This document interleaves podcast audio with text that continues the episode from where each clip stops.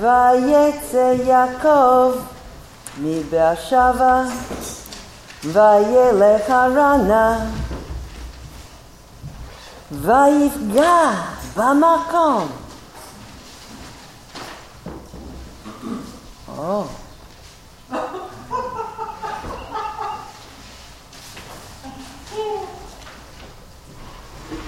And Yaakov went out from Beersheba,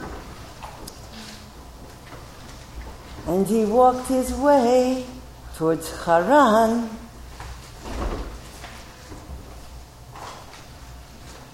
he touched the place. He touched the place.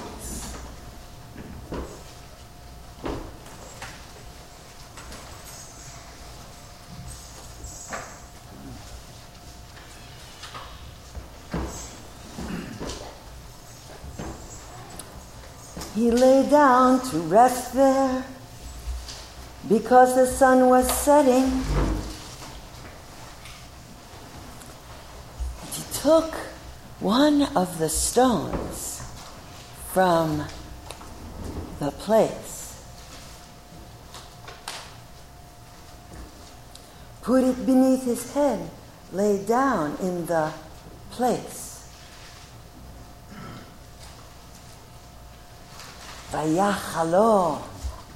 And he dreamt. Vehine, sulam mutzav arza, v'rosho magia shamaima. And wow, a ladder, its feet sunk into the earth, and its top tickling the heavens.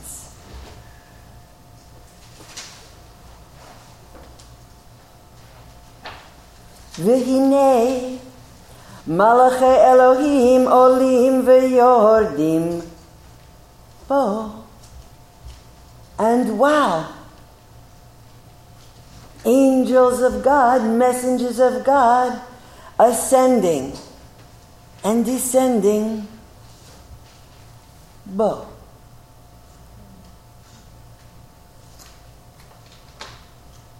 On it on it. Let's start with on it. Angels of God ascending and descending upon it.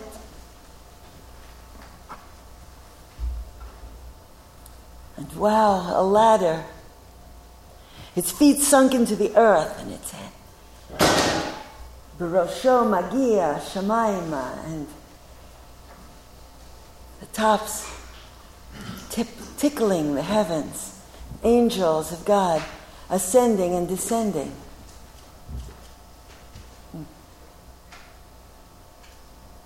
Bo, on it. Hmm.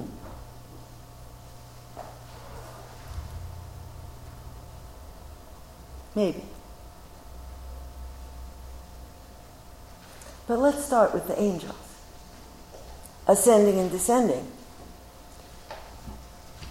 because it's peculiar, isn't it? I mean, isn't it? I mean, because since everything in Torah is purposeful, and you would think that the angels would descend before they ascend because the angels would come down first before they go up. And so the rabbis say, hmm, What kind of angels are those? what go up before they come down?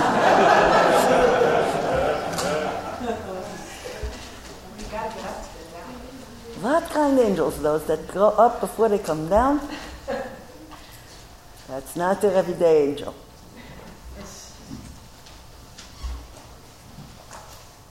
What kind of angel ascends before it descends? Angels have to originate here. And because you think that the angels would originate there and come down and go up. So if they're angels that are coming up before they go down, they have to originate here. A bodhisattva. Oh, that's nice.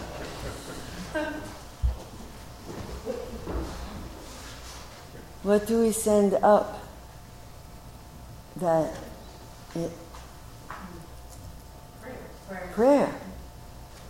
And the rabbi said, the angels that ascend in order to descend are the angels of our prayers. That each prayer creates an angel that ascends in order to release the flow of Shefa, that the flow may descend. A flow ascends. Well, this is that circularity of prayer about which we spoke the other day. That there is a giving and a receiving. A giving in order to receive, a receiving in order to give, in order to receive, in order to give. That the longing on high, the tzorech gavoa, the, the highest desire, is to receive in order to give, just as ours below is to receive in order to give. Now, the greatest danger is that the system might become clogged. And you know the danger of giving to the point that you are spent for nothing comes back or receiving to the point that you are clogged and clotted.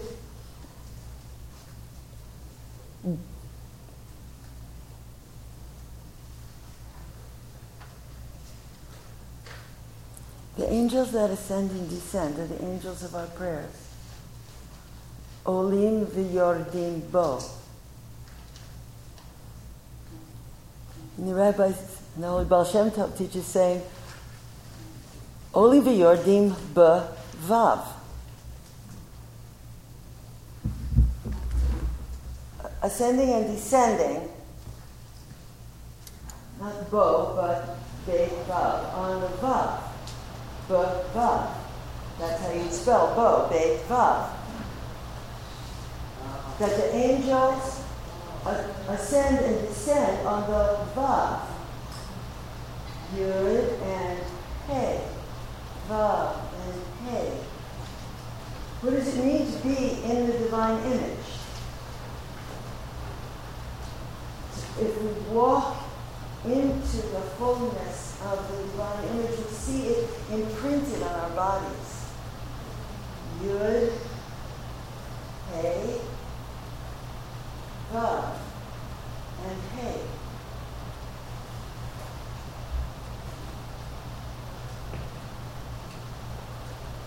Keter, Chochma, Bina, Chesed, Gevura, Tiferet, Netzach, Hod, Yisod, and Malchut, two mappings of the way that divine energy moves within us and within everything in the world. The Vav, the divine energy, is the spine upon which the Kundalini rises.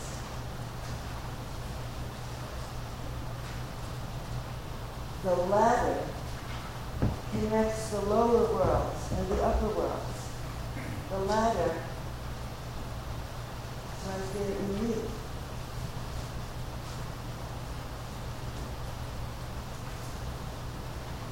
Four worlds.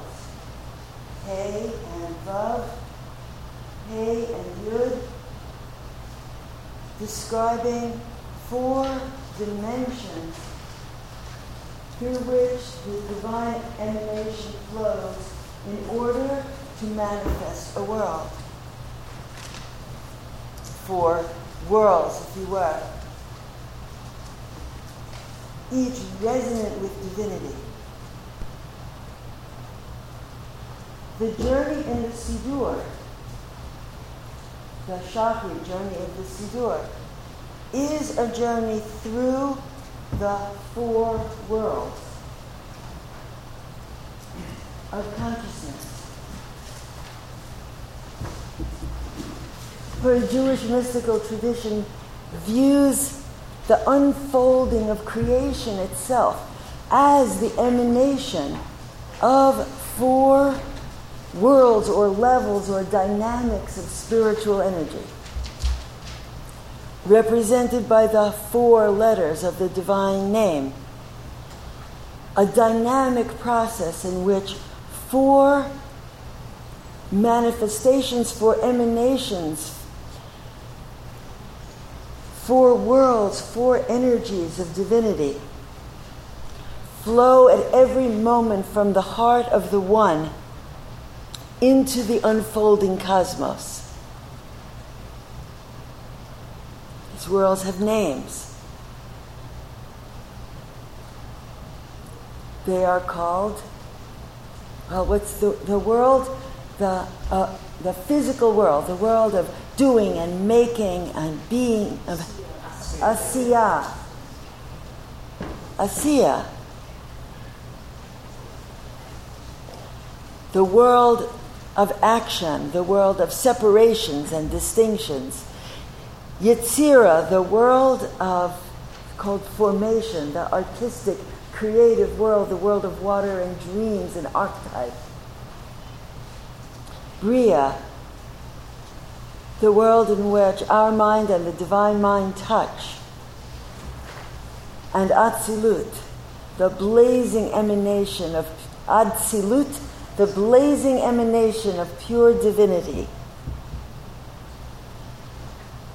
Doing, feeling, knowing, being. Earth, water, air, fire. Hey, Vav, Hey, Yud. As creatures in the divine image, we are, as it were, chips off the old block, fractals of divinity. We can experience these energies and we can use our capacity for heightened awareness to travel in these worlds. In each of these worlds, we can connect with our own source in the divine. We can also use our capacities to tap into these energies so they flow easily and, and gently through our lives.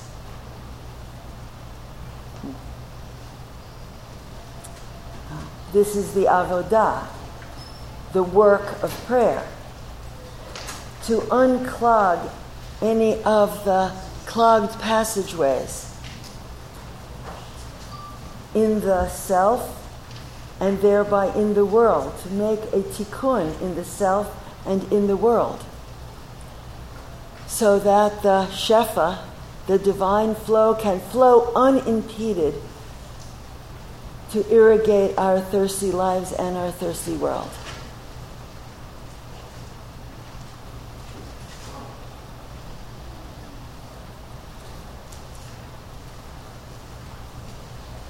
The avodah is a very sophisticated spiritual practice. Sacred text, meditation, movement, all used in the service of restoring our soul's living link to God.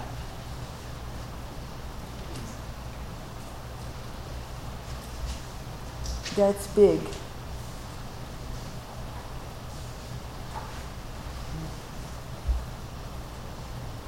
if each one of us is, as it were, a fractal of the divine. Do you know what fractals are? It's really, really quite wondrous. If, if you're not familiar with this term, uh, just give a wiggle because it's, it's really worth understanding.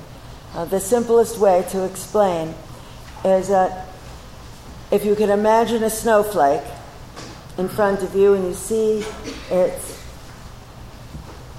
lacy intricacy,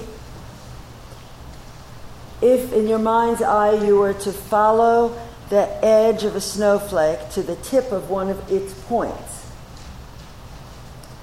And you were able in some way to snip off the point of one of the starry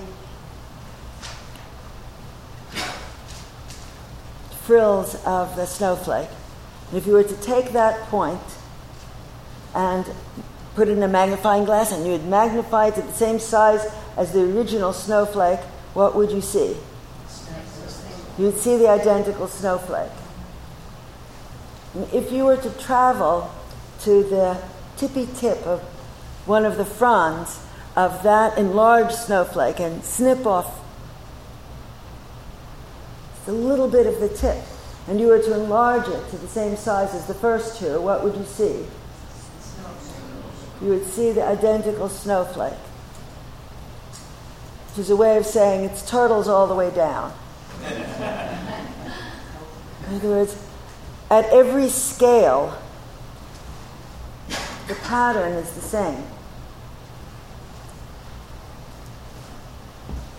One way of thinking about what it means to be in the divine image is that we are each a fractal, a snip of the divine source. And because that pattern is inside of us, we can locate the pathways through which divine energy flows in ourselves. The Torah tells us that we are B'Tselem Elohim, that we are in the divine pattern. In order that we can use the information that can be gleaned about divinity from exploring the divine pattern that we are.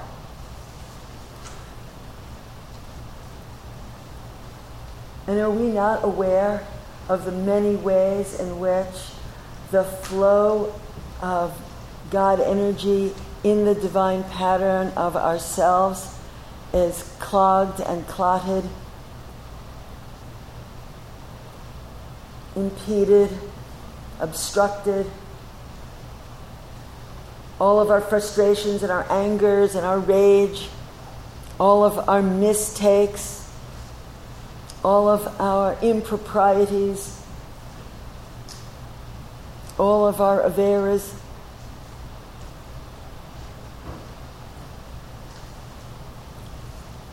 Calcify, fritz the pathways. Right. And just living does too. This stuff happens. You don't have to be busy doing horrible things that are wrong. Just the ordinary wear and tear damages the plumbing.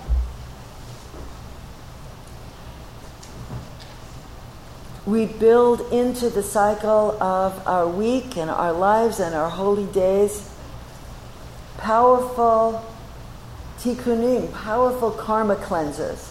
Yom Kippur is a very big karma cleanser.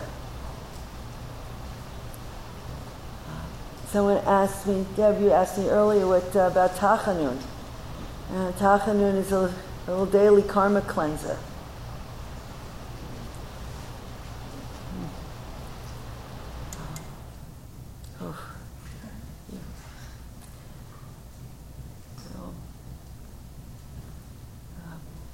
Keeping the channels flexible and open um, takes tending, requires something of us, requires attention, requires a sustained spiritual practice.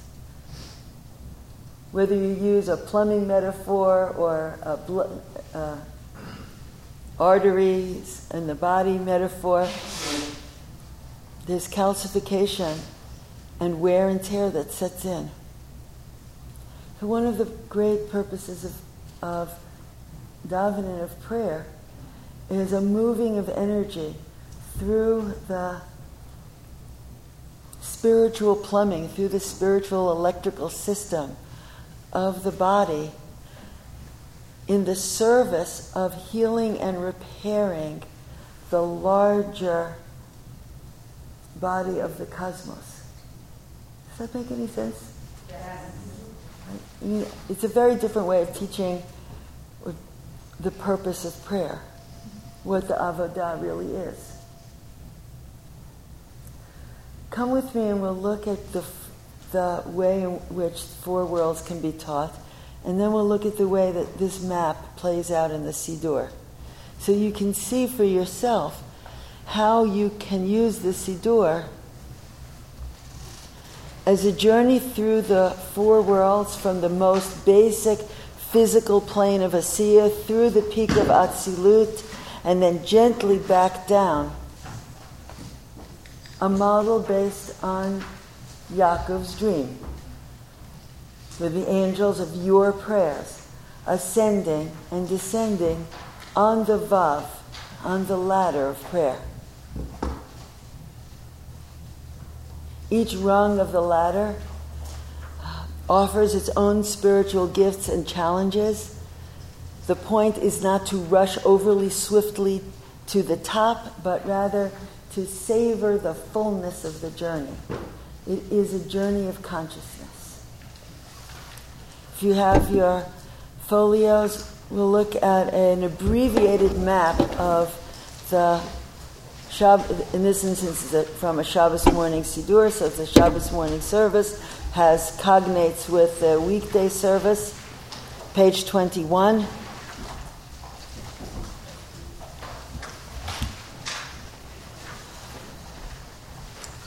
sorry, what's the date? 21. 21. Hmm. Olam ha'asiyah, the world of doing and being and making and having. The lowest rung of the ladder, the physical world. It's a very good world. I, I have a, a question about privileging. When we say lowest and highest, Mhm. at least in English, it implies a hierarchy in value. Um, And this does not imply a hierarchy of value, but the metaphor that works actually better for me in some ways is that these are pr- four programs that are running in your hard drive all the time. In different times, one or another program or one another window is more forward than the other.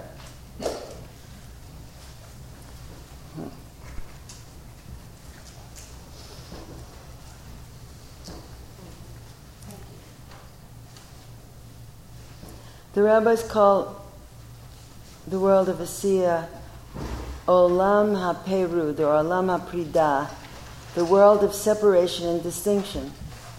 It is the world we praise when we leave Shabbos at Havdalah and we call out in praise to God as that power, Hamavdil Bain, Hamavdil Bain the, that power that enables us to have the capacity to make distinctions. I mean, it's the first of the morning brachas.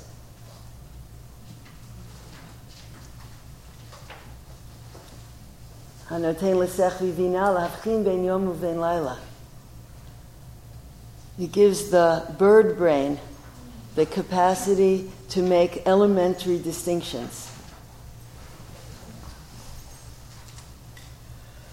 The capacity to make distinctions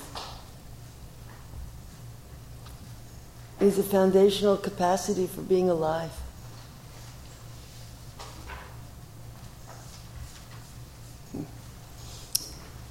And aren't those separations and distinctions really fine? Chocolate and vanilla and strawberry and, and banana, peaches and, and grapes, you and me, night and day,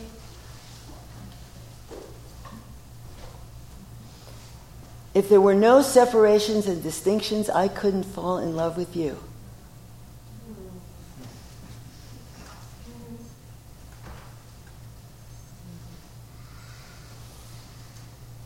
It's one of the first things that we learn as an infant. as we emerge from the uh,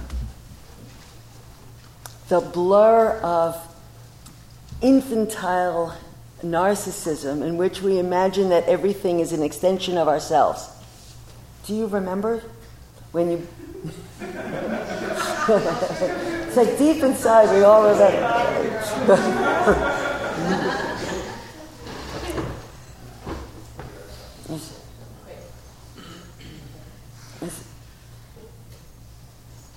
a, new, a neonate lives in a morass of sensations, does not know that it is a self, and does not know that there's anything outside of itself. Everything that everything is a sensation that happens within the self. A rattle in a hand is not a rattle in its hand, but a sensation that is entirely within itself. Lights, colors, textures. Milk is a sweet sensation in, that happens entirely inside the self. There is no nothing outside the self for to locate that the source of that sensation beyond itself. One of the earliest things an infant learns is to distinguish between self and not self. And then you learn ob- object permanence, which is why peekaboo is so much fun, because you learn that there actually is a rattle in your hand and you can. uh oh, you learn to say, uh oh. even before that, it's the self and the mothers. Mm-hmm. Right, even before that, you, that just to, to, to identify, you don't even know what mother is, but that there, there's a, a teasing apart of self and other that is the beginning of the emergence of a self.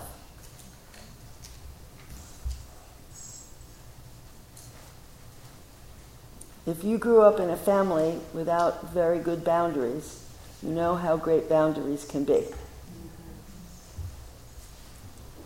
Boundaries, separations, distinctions, they are the gift of being alive in our world. Sunlight on dappled leaves, ponds and mountains and glaciers and whales and guppies There is a bit of a dilemma with separation and distinction, though.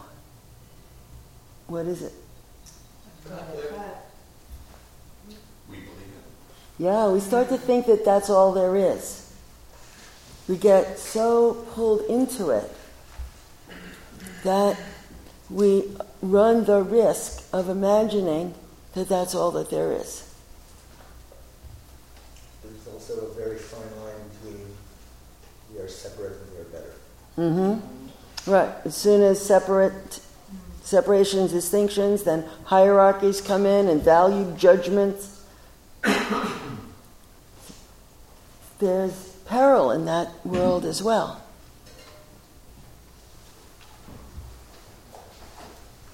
Fortunately, we are hardwired in at least one way to know that the hard solidity of the world of separations and distinctions isn't all that there is. Because after all, at night we dream. And while in the waking world of separation distinctions, a horse is a horse and a Giraffe is another creature, and earth and sky are separate in my dreams. Earth can become sky, and horse can become a camel. I can ride on the winds and go into a cave. I can be myself, and then I can become you, and I can become another creature. in the world of dream, what happens?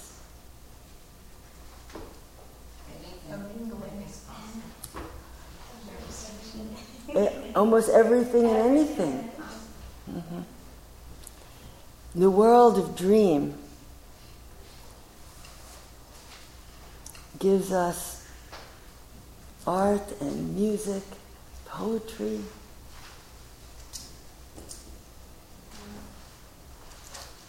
We swim in the waters of the not so solid realms of awareness.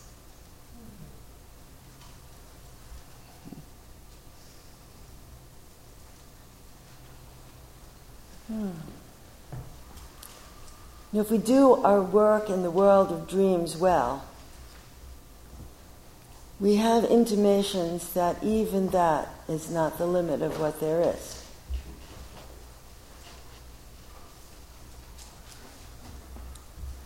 It's like if we do the work of a seer well, the world of dream opens to us. If we do the world work of the dream world well, yet another dimension opens for us. What is that?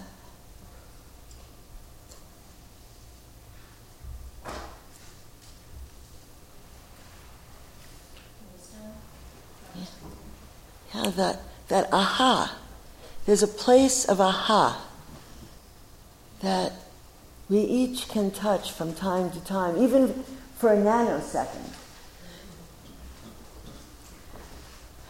Know, sometimes I like to imagine Albert Einstein in his uh, mathematical labyrinth of a laboratory.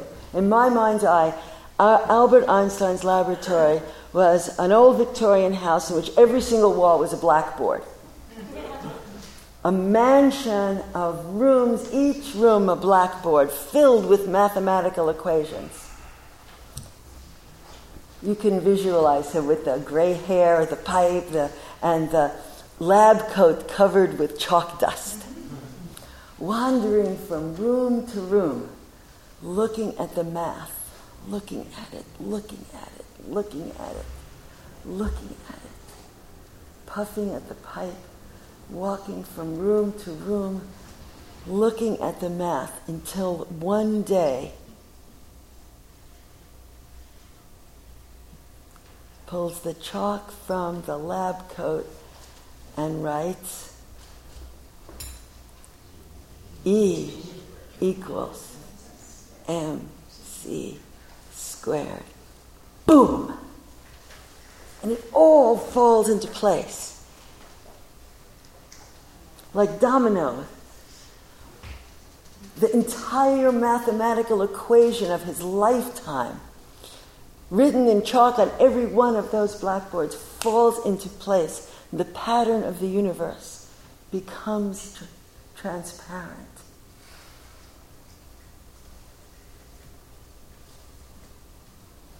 Not every one of us is Einstein. But have you not had moments in which the pattern of the universe became transparent? What was it like? Where were you? Oh, if you're willing. Jerusalem, the ocean, um, rivers in Israel. You know, sometimes sometimes it's not even something, it's often it's not even something that can be planned for. It's just the way that you are walking in the woods and the light shines on a droplet of water on a leaf, and suddenly the pattern of the universe reveals itself to you. We'll be gazing out in the night sky, and suddenly it's not you gazing at the night sky, but something larger made itself known to you.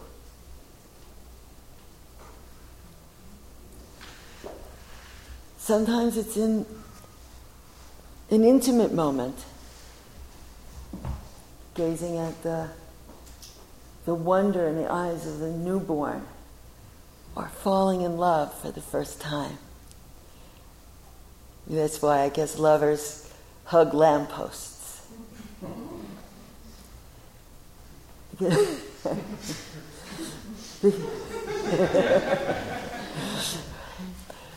because once you see love, you see it everywhere.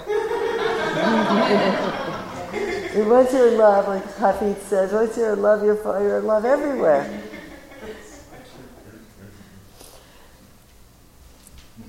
The holiness, the, the resident holiness of life reveals itself to you. You know yourself to be loved, to be protected, to be of infinite value, as small a piece of protoplasm as you are in a vast cosmos, by virtue of the fact that you can open your heart to embrace all of existence, you know that you matter.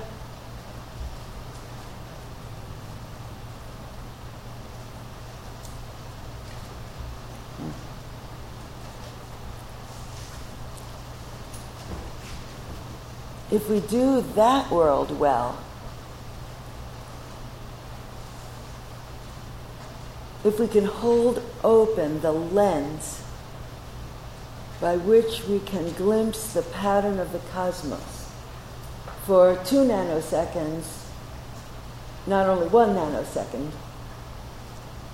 If we can hold open the lens by which we glimpse the pattern of the cosmos just a little bit longer, we are privileged to glimpse yet a further possibility. It is that possibility that is sometimes called by that word Atzilut, the blazing emanation of pure divinity.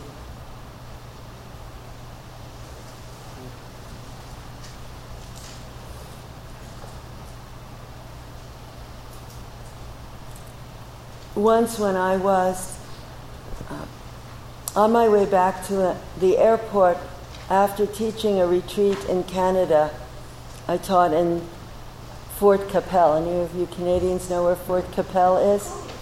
Yeah, I, I still teach in Fort Qu'Appelle, um, like every other year. There, yeah, United Church of Canada.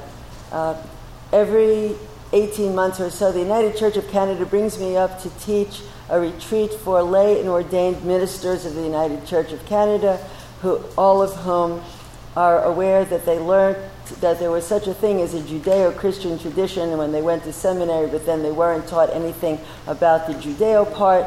And so, somehow or other, they, they've decided that I should come and teach about the Judeo part to the ministers of the prairie. And the, the notion that all of the United Church of Canada's ministers of the prairie know about Judaism from me uh, proves to me that God has a sense of humor.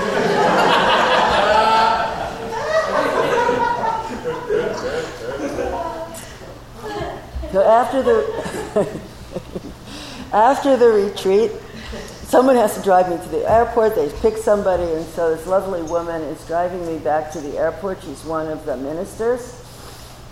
It's about an hour and a half drive.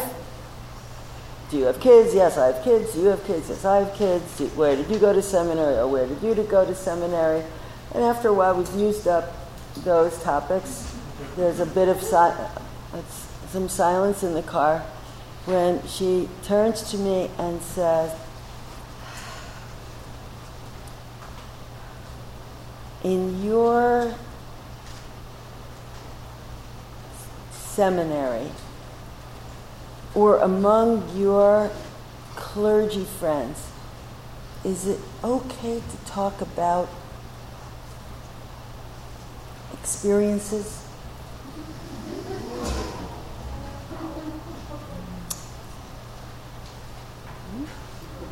Oh, really?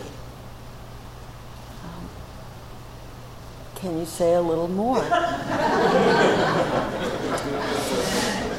well, I said, I had an experience, and I don't have anyone to talk to about it. Do you people talk about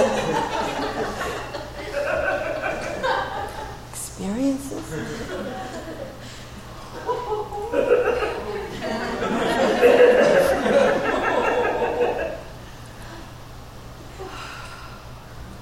Would you like to tell me?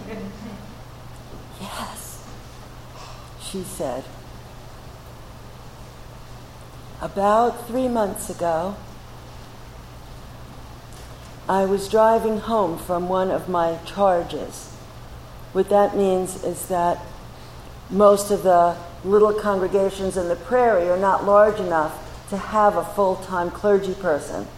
So there's a part time person who serves many different congregations. Sometimes they are as much as 100 miles apart from one another, and on Sunday morning, the traveling minister does a church service in each one of those and drives sometimes four or five hundred miles.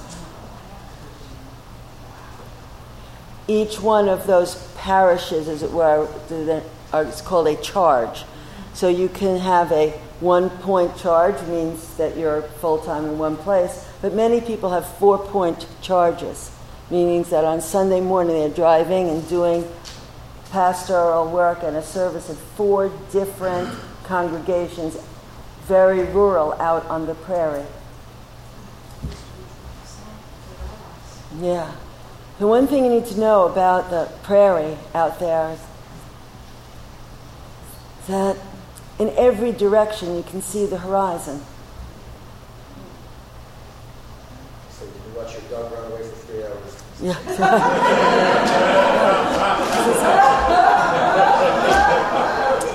You, right. You can see the flat horizon in every direction, and it is all planted with grain. when the wind rolls through the grain, it is like the wind rolling over a golden ocean all the way to the edge of the planet. And in fact, I learned that now, but during World War II, it was the boys from the prairie of Canada that were drafted into the Navy.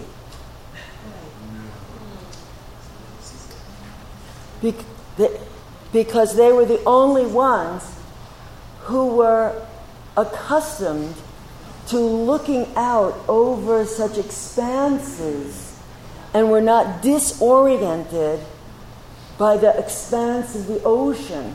So accustomed were they to the expanses of the waves of grain. She said, I was driving home from one of my charges.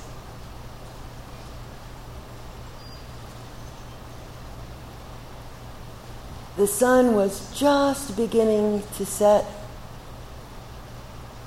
when I passed a field of ripe and golden grain. My kids and my family were waiting for me to get home. And I don't know why, but I couldn't help myself. I pulled over on the side of the road. I got out of my car. I began to walk into the fields of grain.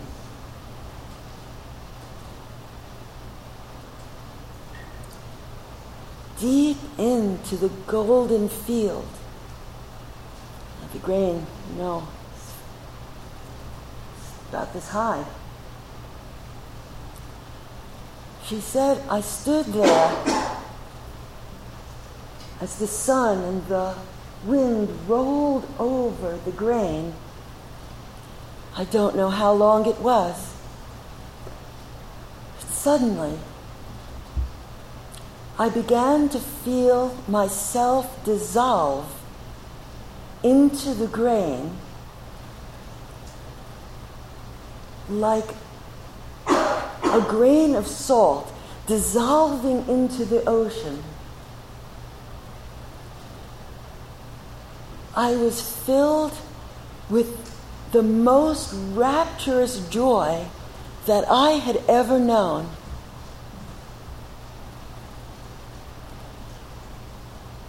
A joy which grew more and more intense as I felt myself dissolve.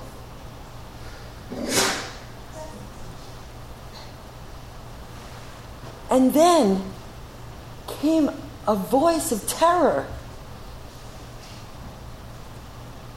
A voice inside me screaming, Get me out of here! I have kids. I have a husband at home. They expect peanut butter and jelly sandwiches.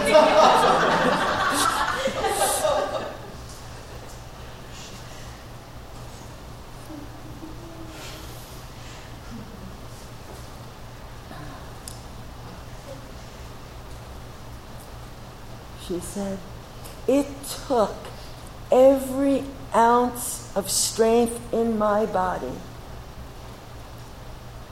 to pull myself back. It hurt. I exerted every ounce of energy in my body, and it was painful to pull myself back. But I did. Shaking, I got back into my car and I drove home.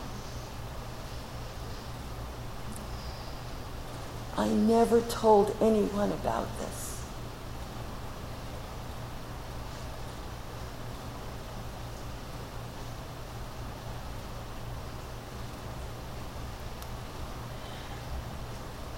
Then she said to me, she turned and said, Rabbi, was what I did a sin?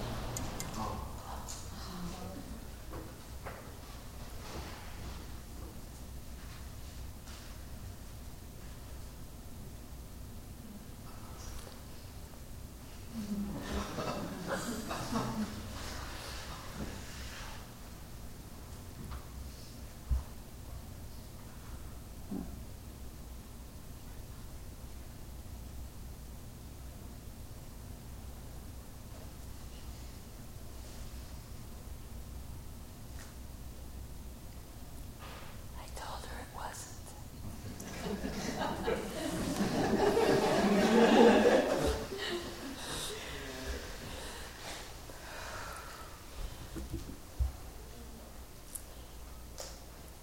Because, see, to touch the oneness and reintegrate, transformed, her ministry is never the same.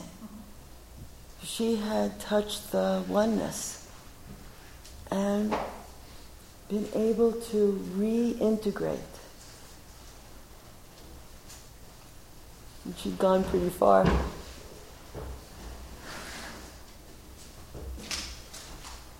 It is an elaborate uh, example. And yet, I offer it uh, not to posit that as the most normative experience of Atzilut to ever to be achieved, but because each one of us has moments in which we become a grain of salt in the cosmic ocean and dissolve with that measure of bliss that is available. And in our tradition, as bodhisattvas, we are invited not to exit, but to reintegrate. And that's, is that not the lesson of the Baal Shem Tov from that extraordinary letter that he wrote to his brother in law, in which he said, You know about the out of body soul work that I do, right? Right. Well, sometimes in the out of body soul work that I do, I go to very high places. Once I traveled to a place in which it felt to me I was in the presence of Mashiach. And it seemed to me that if a human being could travel all the way into the presence of the Mashiach, all the way to the throne of glory, then that proved that human beings could do that, so the game was up. So I turned to Mashiach and I said, I guess you're, you're coming now, because look, here I am. I made it. I proved that we could do it. And you remember what he heard? Good try. Now go back and teach everyone else how to do it. And when you all can do it, that will be when the wheel turns. So a bodhisattva is somebody who has a, achieved enlightenment and instead of blipping out of the karmic cycles of Gilgul, of life and death, uh, comes back to, to teach and prepare that road for everyone else. Atzilut. Asiya uh, the physical world of separations and distinctions, of sky and sun and water and grain and earth and peanut butter and jelly sandwiches. This is the world that is created and is called good. Mah tovu ohalecha, Yaakov. With each day of creation, more and more of the multiplicity of richness of the material world comes into being, and this is good. It just isn't all there is.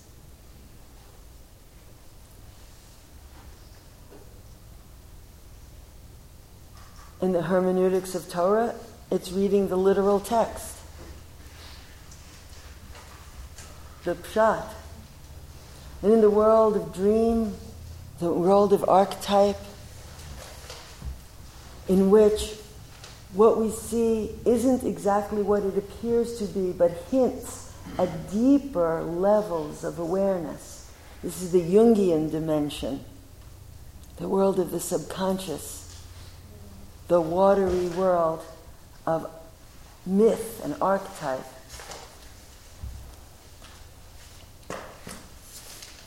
The world of the aha, in which the, in reading Torah there are hyperlinks between texts, pathways of unanticipated, brilliant aha moments and meaning. And then in Atzilut, in which the text is nothing less than the largest Shemay Rabbah, the largest name of God.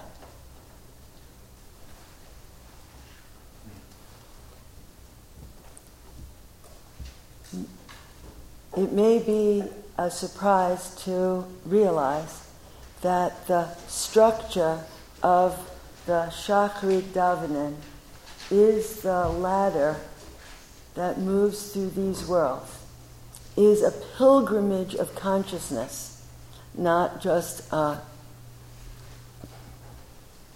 a dense thicket of excess verbiage to be moved through.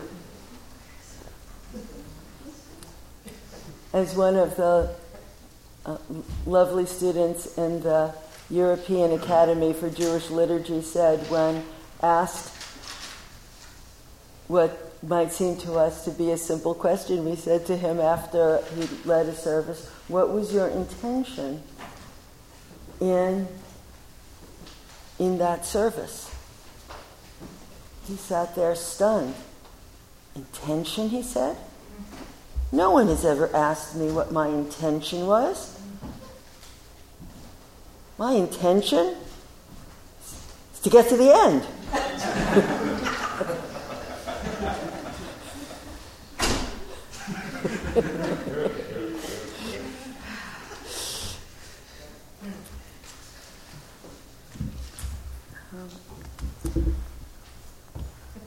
I'm um, trying to see the clock, do a little time check. Because if you look at this page 21, you'll see something that is not necessarily immediately noticeable. And I just wanted to point it out before taking you further on the journey. A journey which, which, I, which I will invite you in your own way over time to undertake by yourself.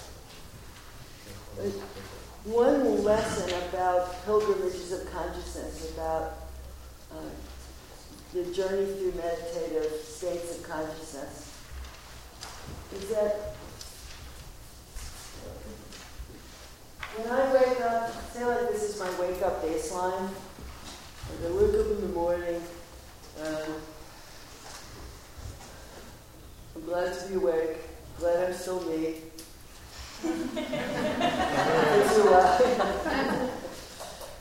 There is, uh,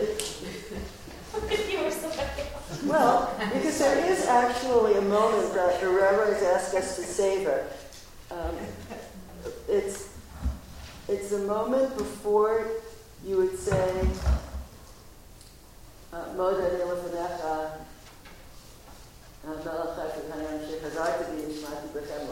you return my soul to me. So there's a moment in waking up before you know that there's a me to whom your soul has been mm-hmm. returned. I mean, it passes very quickly, so most of us don't pay any attention to it. But there actually is a very precious moment upon waking before you remember that you are you. It, right, it's a magic moment. And we are invited actually upon waking to try to hold on to that moment and hang out there before waking consciousness and on me and uh, I, I have some dreams I don't remember them anymore and what time is it and did anyone put the coffee out and before all those things kick in. There's a very see, baseline of consciousness that if I am hoping to function in, during the day at the kind of elevated consciousness that a, a journey like this might induce for me, my desire is not to hang out at Atzilut, I assure you. It's not the goal of the journey. And in absolute kind of moments, I'd be incapable of functioning. I mean, you couldn't drive a car. You'd be said, red. red.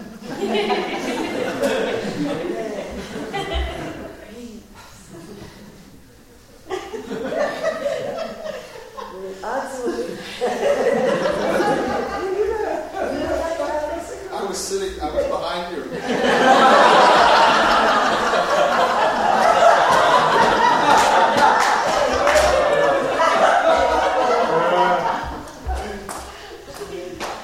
when you are a grain of salt dissolving into the ocean of ripened grain, cannot make peanut and sandwiches.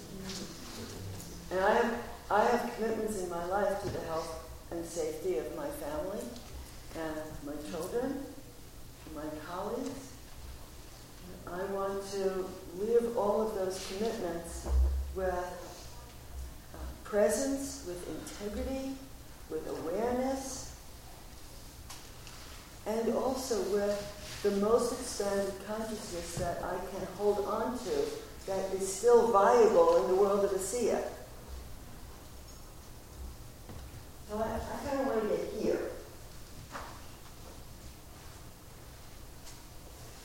I want, to, I want to function in the world of Asiya, but in a more enlightened way. It's just that there is no spiritual practice that effectively gets you from baseline to there by ju- pulling you up.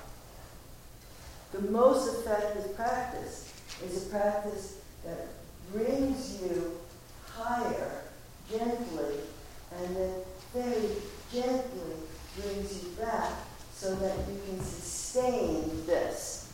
Mm-hmm. Otherwise, you can get there, but you'll just drop it. Know, even weightlifters know that. You, can't just pick something up. You have, you, there's a way in which you do exercise that is safe and sustainable. The trajectory of consciousness that a weekday, a weekday morning davening uh, entrains wants a sustainable lift.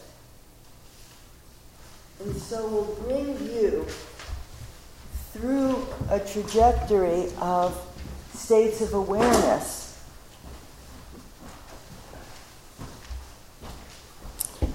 that you can see mapped right here before you. Birchot HaShachar, come awake and alive as a distinct being. Begin the daily journey, engage the body, establish sacred space, blessings for body and soul, morning blessings. These are all very personal. They don't even have to happen in shul. They're about me coming alive out of sleep as a distinct embodied being with gratitude for the physicality of my world. The escalator will take me up a little higher. When verses of psalmody connect me with wonder and amazement and praise. Hallelujah, hallelujah, hallelujah, hallelujah. Psuke de Zimra begins with God speaking creation into existence, praising the author of the cosmos as that power to whom we sing our songs of praise. The great poet Rumi said, The cause of your depression is your refusal to praise.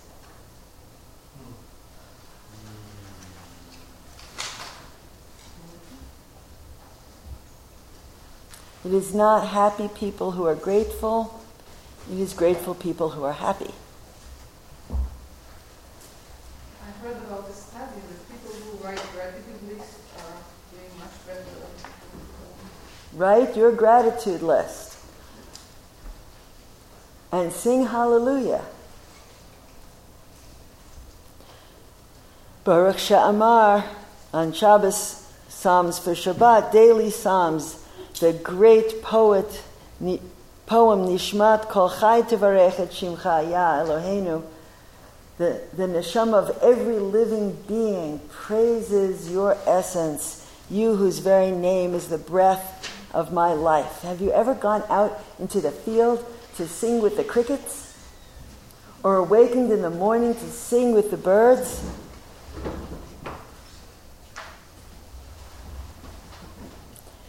Every living being sings only one song. It's a song of praise. It's cricket, cricket, looking for another cricket, cricket, looking for another cricket, cricket.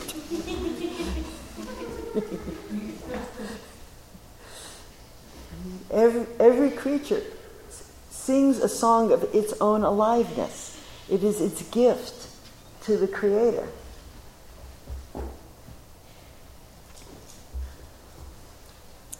Yishtabach.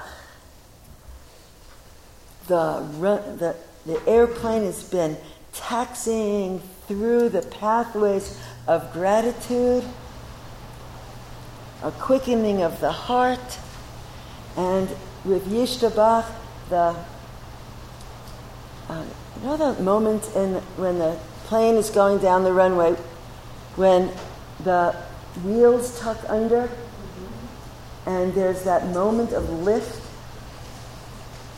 Um, we were speaking, Ashura and I were speaking about this. I've been on some airplanes when uh, the plane is taxiing, it, the, the wheels go up, there's a moment of lift, and everybody cheered.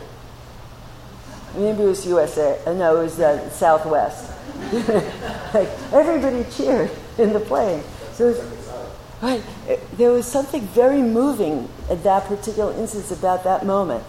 That was, maybe it was a very long runway, or we had been taxiing for a long time, and when we lifted up, there was like a Barchu call to prayer.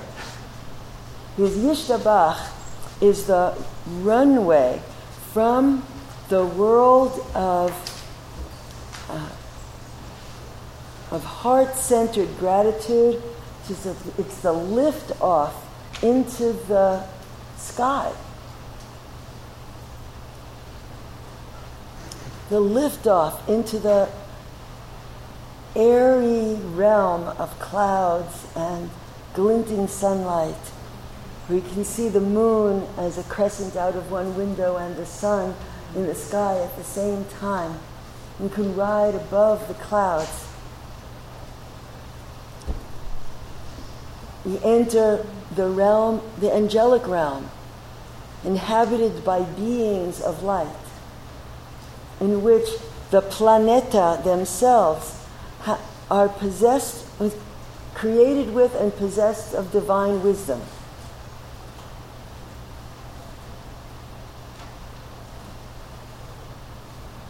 Light, love, oneness, protection. We connect with holiness, we connect with love, we dissolve boundaries. We are free of self limiting deceptions and we know ourselves. We know ourselves to be protected.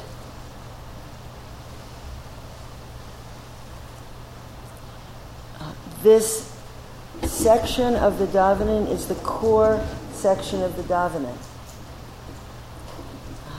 In many of our communities, we've worked so hard to reclaim the Jewish joy of Psuke de Zimra that we will happily sing Psuke de Zimra for an hour and a half and then spend three minutes taking the Concorde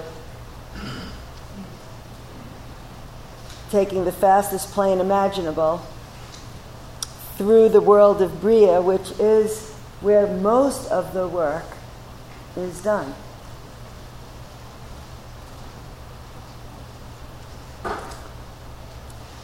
Amida time. Would that we could learn to use Amida time as the Atzilut experience it is was crafted to be. And reclaiming our capacity to do that is one of the tasks that is before us. Notice that in those services where there's a Torah service, the Torah service is back on the way down. It's back in Bria. Why do you think that is? This is how we walk in.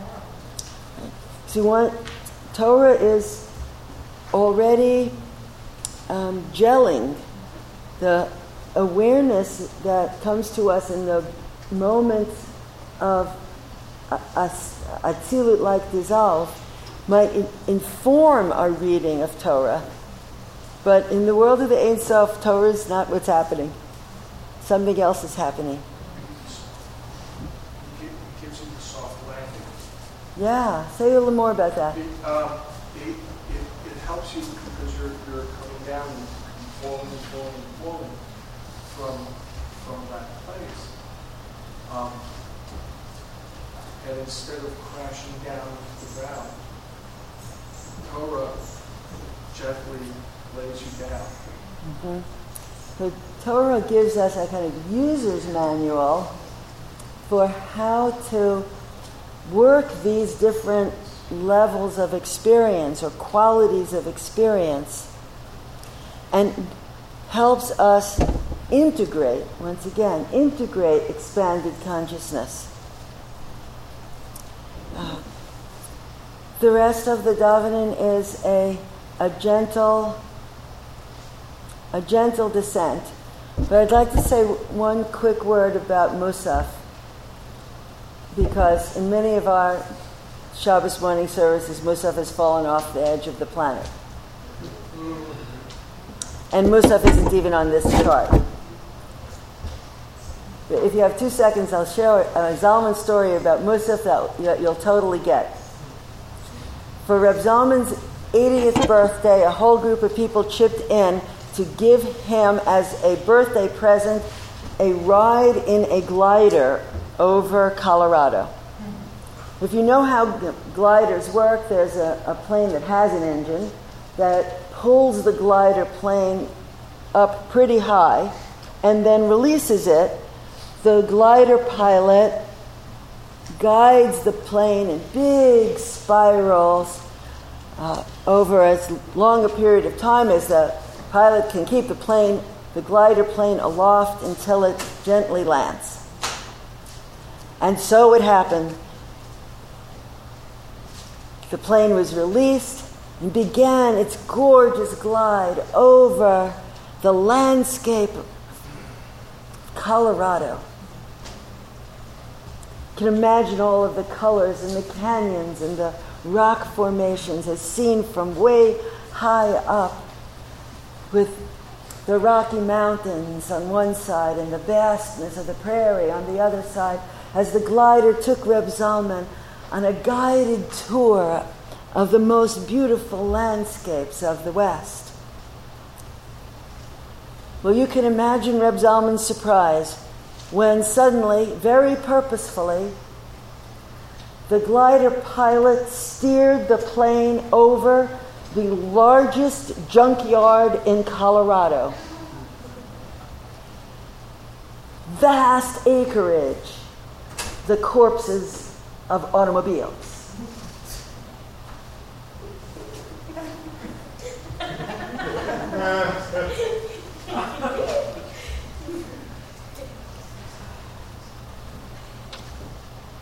It took only a few minutes for Reb Zalman to figure out why the glider pilot had done that. You can figure it out too. Because the heat, the thermal, the heat of the Colorado sun baking on the acres of sheet metal produced such a powerful thermal updraft that the glider, as soon as it hit the junkyard, went whoosh back up and gave them an extra hour of glide. And that is Musaf.